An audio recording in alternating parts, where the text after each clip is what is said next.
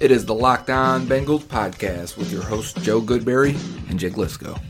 Find us on Twitter at Joe Goodberry and at Jake underscore NFL.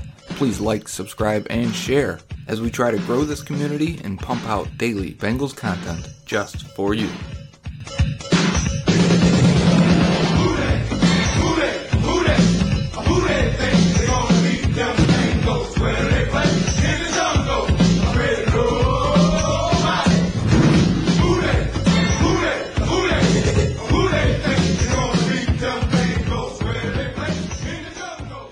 What up, Bengals fans, and welcome to another episode of the Locked On Bengals podcast. Today, Joe is working a night shift, which means I'm recording alone, but Joe will be with us. He's going to review some mock drafts out there from the Draft Network and from CBS Sports, I think. Some good ones. Both of them should make Bengals fans pretty happy, depending on what you think of the specific players drafted. Joe and I like them well enough. So you'll get our thoughts on those in a little bit. I'm going to start the show by talking about the Bengals' outlook at cornerback a very interesting position where the Bengals have a lot of turnover expected, I think, especially with the Dre Kirkpatrick potential cap cut as he's entering the late part of his career, coming off an injury, new coaching staff. Time is right, I think, for the Bengals to move on from Kirkpatrick, but we'll get into all of that in the positional outlook, and then we'll get into those mock drafts to review. On top of that, I might talk a little bit about a 2017 redraft that went over on The Athletic today. And if you're a Bengals history guy and, and you're one of those listeners that thinks we don't talk about history enough, I do want to shout out Geoff Hobson at Bengals.com. Just put up an all decade team. We won't talk about that today, but you can go check it out. We might get to it tomorrow or later this week. But it's time to get into the cornerbacks because I think that that will be a very interesting position for the Bengals this offseason. The obvious place to start when discussing cornerbacks for the Bengals in 2020 is free agency. Darqueze Dennard will be a free agent. He's 29 years old and is an unrestricted free agent, again, looking for a long term second contract. He settled for a bit of a lower deal than I think anyone expected he would get with the Bengals this year, but had a really solid year at slot corner and I think expects to do better on the open market. He is, however, looking for outside corner opportunities, and that is something he hasn't really done in the NFL. So I think this will be another one where we have to wait and see what the market does for Darqueze Dennard. But if he is healthy this offseason, he wasn't last year, there's a chance that he catches on and makes some more money going to another team this year. And it sounds like, from what Paul Dehner said in an article for The Athletic, these parties are leaning in opposite directions, and they were last year too. So if Darqueze Dennard is back in stripes, I think it would be a surprise. They do have three restricted free agents that I don't expect to get anything more than an original round tender or the lowest tender that you can get for a restricted free agent, and that's Greg Mabin, Tony McRae, and Torry McTyer. The one of those that played the most for the Bengals was Tony McRae, of course. He's been around for quite a while. The Bengals also have Tony Brown, an exclusive rights free agent. So any of those guys might be back and might be in camp to compete. The biggest question, though, comes with what's the future of the position? As of right now for 2020, before Andy Dalton is moved, he's their top cap hit for 2020, but Dre Kirkpatrick is their third, and they stand to save $8.3 million against the cap with a $2.8 million dead hit to offset his $11 million cap hit. That's a lot of savings for a guy who was hurt, who again is on the wrong side of 30 and hasn't played great, hasn't really lived up to the money. He's a top paid corner for the Bengals. William Jackson on his fifth year option this year will be making $9.5 million. But Dre still has two years on his deal. It would be unlike the Bengals, I think Marvin Lewis's Bengals in particular, to move on from Dre Kirkpatrick because they're the ones that drafted him and they are the ones that installed him in this team. Two years left on that deal, though, that has him currently paid actually as a top 16, top 20 cornerback in the NFL. This is right in the company with Joe Haden, Jimmy Smith, Logan Ryan, Darius Slay. So, not necessarily the most inspiring group of names, but a lot of veterans late in their second deal at this point. This is the going rate for what guys were getting when Dre Kirkpatrick signed that deal. And Kirkpatrick just hasn't played to the level of his contract in that time. He might be unduly criticized, he might be over criticized by Bengals fans, but that doesn't change the fact that he's a very appealing cap cut for a new coaching staff that could be looking for some turnover. But if they do move on from Dre Kirkpatrick, that means that your only players under contract at cornerback are BW Webb, Darius Phillips, Winston Rose, who came down from the CFL, and likely Tony Brown, who was claimed off waivers from Green Bay. William Jackson is a free agent after 2020. BW Webb, Darius Phillips, Winston Rose, all free agents after 2022.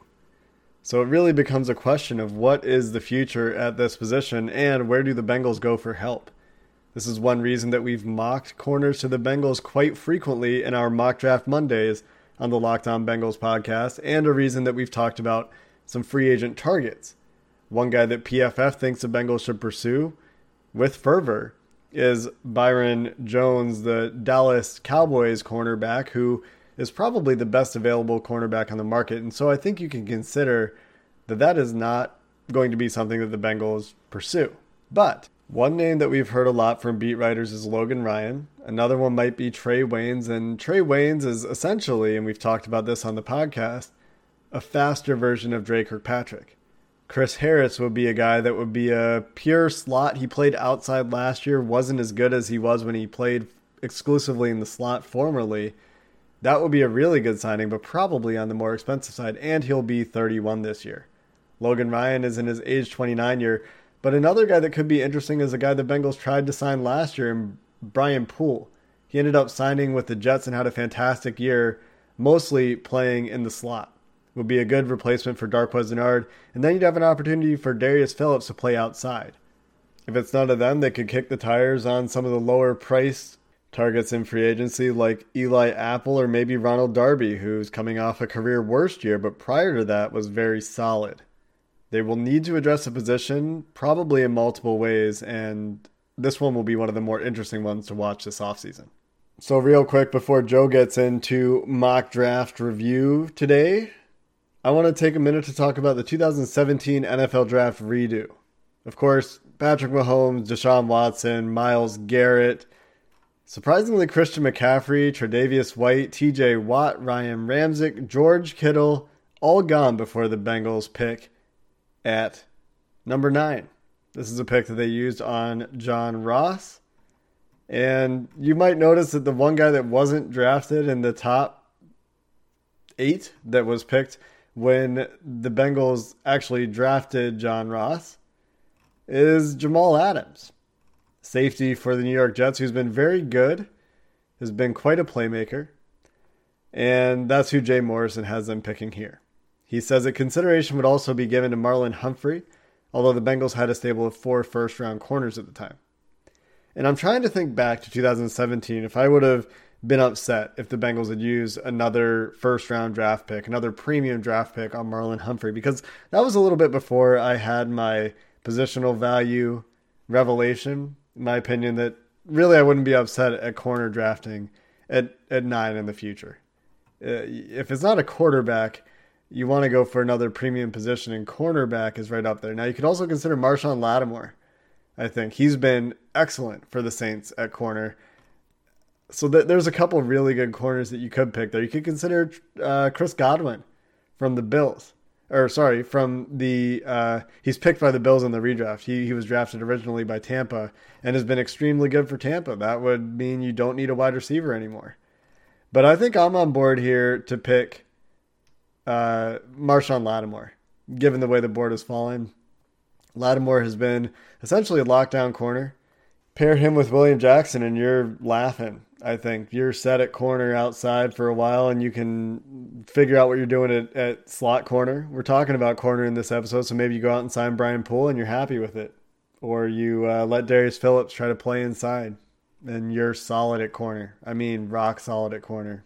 Other guys that I would consider, Eddie Jackson has been one of the better safeties in the league, and I think he is worth consideration as well. I'm looking at some of the other guys picked here. There were a lot of running backs picked that I really don't agree with. Like, it just we we need to get over the the obsession with running backs. For example, Chris Perkins, who covers the Miami Dolphins, had them pick James Conner.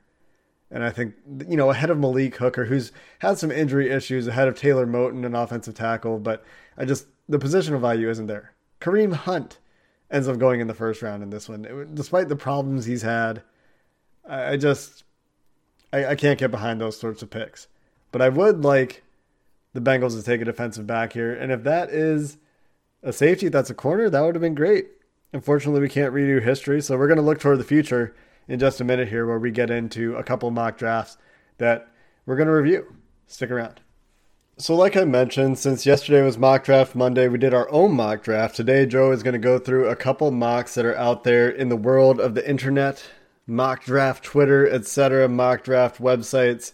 He's going to go through a B draft first, and then he's going to go through a draft that is a little bit better. And I don't mean to spoil it, but that's just the order we're going to go in here. You can decide who you would take in those scenarios. He'll give you an outline of who's available when they picked who the mock drafter had the Bengals take. So let's get into the first one here. And we're really starting in the second round in these, but I'll let Joe tell you why. I think everyone feels like the first overall pick is locked up, spoken for at this point. That means we can focus on pick number 33, the Bengals' second round pick, the first of round two. They hold the first overall pick in every round this year. And setting the table for that and expectations for that, I think comes with a lot of different things. Number one, as now the Senior Bowl is finished, the combine is finished. We've got some pro days still on a few guys, guys like Tee Higgins, who could be seen as a first, second, or third round pick, depending on what happens with him, uh, especially in his testing. And then we look at it now, we got the board pretty much, the fluctuations of those draft process things pretty much set, we can start to get targets. We can start to get guys that we like, guys we dislike. It's almost like our first round pick now. This is what it would feel like if we if the Bengals ever win the Super Bowl and we have to ponder pick 32 for 3 months, right? We we'd sit there and say, well, there's 31 other teams I have to pick before we know what's going to happen. Well, the same is true here for the Bengals at 33. So, I'm going through a few mock drafts around the internet seeing who has gone and maybe the final five to eight picks in the first round, and then setting the table for who's there at 33 and looking to see if they do two or three rounds. I'll, I'll let you know what's going on there. But this first one here is from the Draft Network. This is Kyle Crabbs. Kyle Crabbs does great work, and we'll, we'll start with his. Um, and just so we're so we're clear here, I'm going to start and just mention anyone that seems interesting from the 20s. Grant Delpit has going number 20 to the Jaguars.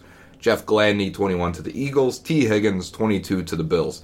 So I think we'd take any of those three guys at 33 without a doubt. Next is Cesar Ruiz, the, the, interior offensive lineman, goes 23. I don't know if the Bengals would be in on that one. Kenneth Murray, 24 to the Saints. Kristian Fulton, corner to the Vikings at 25. Again, two other guys we'd be interested in. Josh Jones, offensive tackle, Houston to the Dolphins at 26. Again, we would take him at 20 at, or at 33.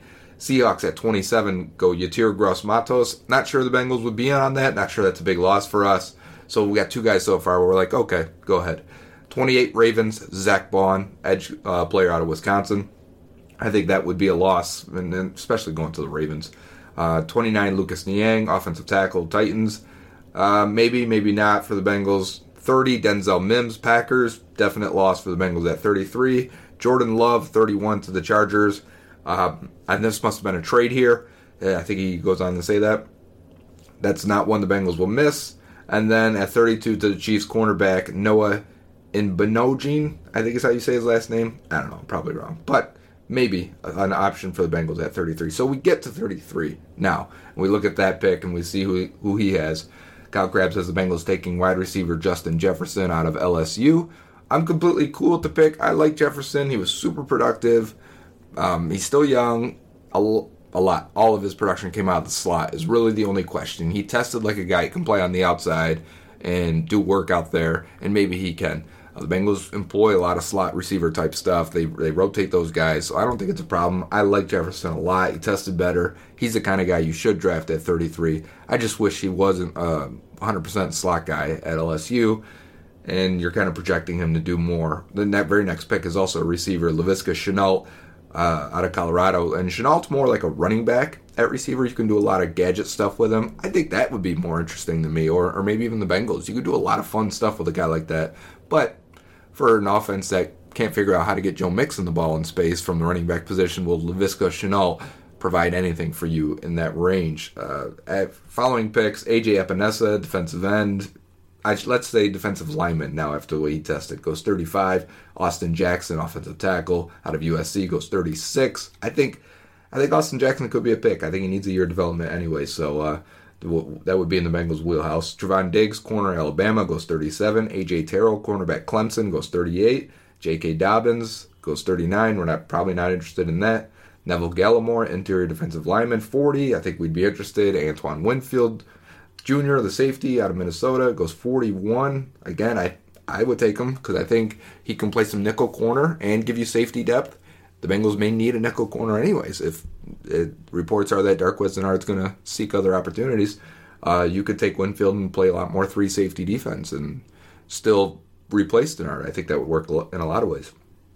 Next couple, just to be clear, uh, um, Ross Blacklock I think could be uh, an option. Interior defensive lineman Kyle Dugger, Ezra Cleveland, who tested out of this world and matches up with a lot of guys that usually play really well at offensive tackle. So we'll move on to the third round because Kyle Crabbs goes three rounds here and setting the table for who is there at round three.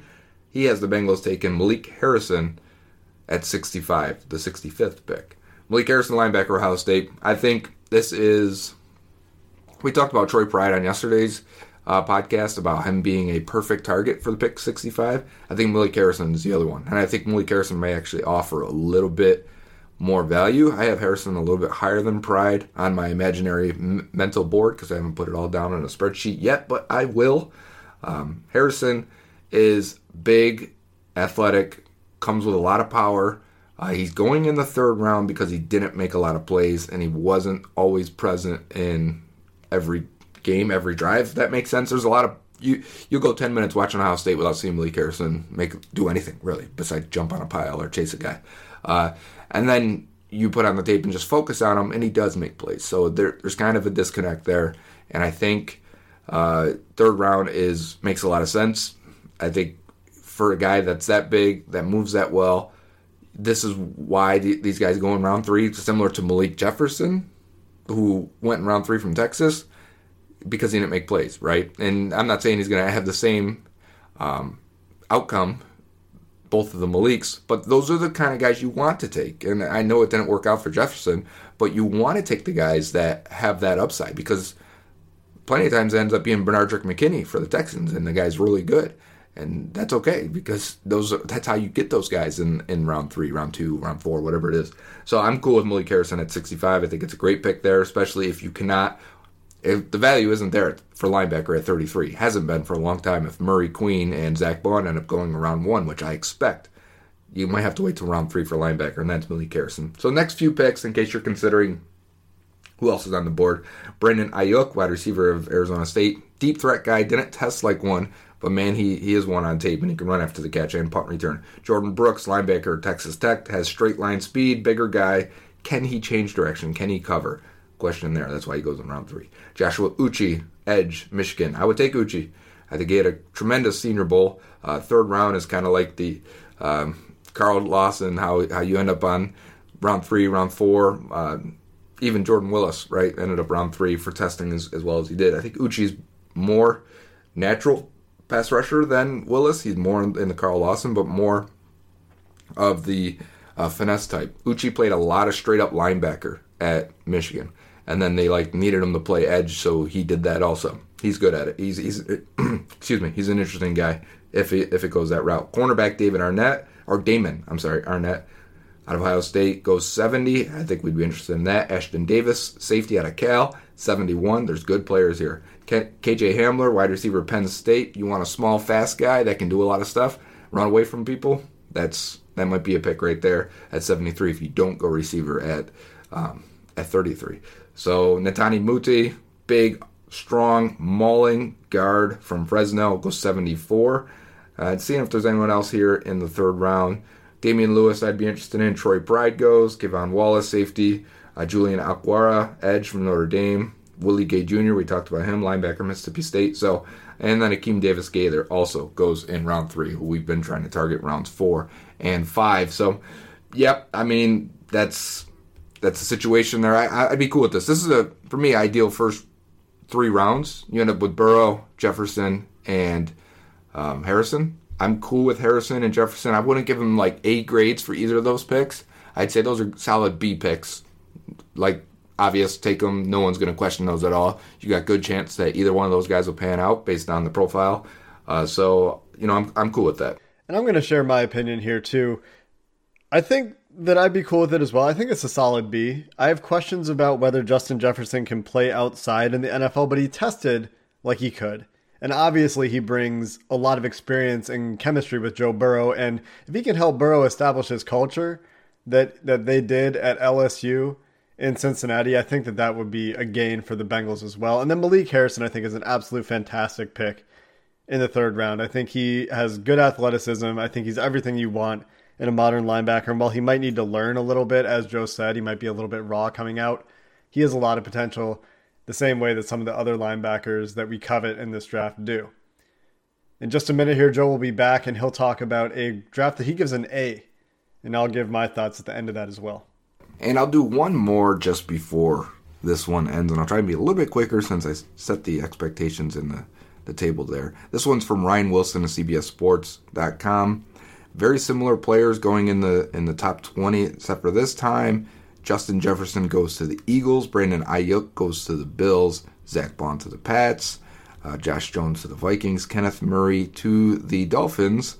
Austin Jackson to Seattle. So a couple of these guys, AJ Terrell, guys that were there at available at 33, are not there. Denzel Mims, Packers again. Jeff Gladney, Niners. And then D'Andre Swift rounding out the first round to the Chiefs running back. So who does Ryan have the Bengals taking in round two? He has them taking linebacker from LSU, Patrick Queen, which I think we would love. So back to back mock drafts here have the Bengals going back to back LSU prospects, and we would have no problem with this one here. Patrick Queen is an athletic linebacker. I think he is just hitting his stride. Very similar to Burrow, I guess, but he wasn't even a starter coming into the year, and then really exploded as that starting um, linebacker. Was a junior, declared early. Once he did, everyone was in on him in terms of if once you watch the film, you're like, yep, this guy has that natural ability. He handles blockers pretty well for a smaller dude. Comes with a lot of density and power when he hits. Good in coverage, and he he's just an athletic dude. And I'm really into Patrick Queen at 33. I think he'd be a slam dunk pick. That's the one I'd give an A for on that because I think value meets need, and he'd be near the top of the board without a doubt. Next few picks in that second round are Neville Gallimore, Terrell Lewis, Ezra Cleveland, Jaylon Johnson, Trevon Diggs, Cesar Ruiz, Grant Delpit. So that's the guy you're passing right there. You're passing Grant Delpit. Uh, Kyle Dugger, Antoine Winfield, and Tee Higgins, AJ Epenesa, all the way down to pick 45 now. So, yeah, round three now. He goes three rounds. Ryan Wilson. So this would be an A draft for me, and I'm not even to tell you there yet because I, I think you're ending up with another guy that's going to be at the top of the board maybe not a major pressing need. We'll have to see how free agency goes, but I do think it's a need, and especially a need for this type of guy to replace John Ross. And this is Jalen Reagor, wide receiver of TCU, one of the most explosive, dynamic players in this um, draft. I think he's a first rounder in a normal wide receiver class. This is anything but a normal wide receiver class, and Jalen Reagor can go deep. He can take a um, a screen to the house. He is dynamic, and he te- he was bigger than expected when he came in to the combine. I think it was two fifteen or two sixteen. Um, didn't test as fast. People thought he might do like a 4-2, 4-3 type thing. No, he tested in the range of he can control his body, unlike some of these guys that run the 4-2s. I think Reagor's going to be a good one. I really like him. You get him at, in the top of round three, man. I am slam dunking this draft as an A plus draft. We can go over a few other picks real quick. Chase Claypool, Ashtyn Davis, Cameron Dantzler, who's dropping after the, the combine, uh, Damon Arnett, uh, Curtis Weaver. That's about it. Jeremy Chinn in the third round. I'd be interested in him. Adam Trautman out of Dayton. So, yeah, A plus for Ryan Wilson. Good job, dude. And uh, that's how you win over some Bengals fans right there with that three round mock of Burrow, Queen, and Reagor. And I think Joe speaks for all of us there. We'd all be thrilled, right? You get three first round guys, depending on who you ask. Jalen Reagor and Patrick Queen both going in first rounds in mock drafts. In this one, they don't. So uh, it just tells you how far there's divergence, and this is pretty normal. The guys think different things at this part of the year, and if, if the Bengals end up with those guys, I, I, I agree. A plus. Joe and I are back together tomorrow for the full show, so we'll finish up our positional review series with safety then and talk about whatever else is going on for the Bengals. Until then, Bengals fans, have a good one.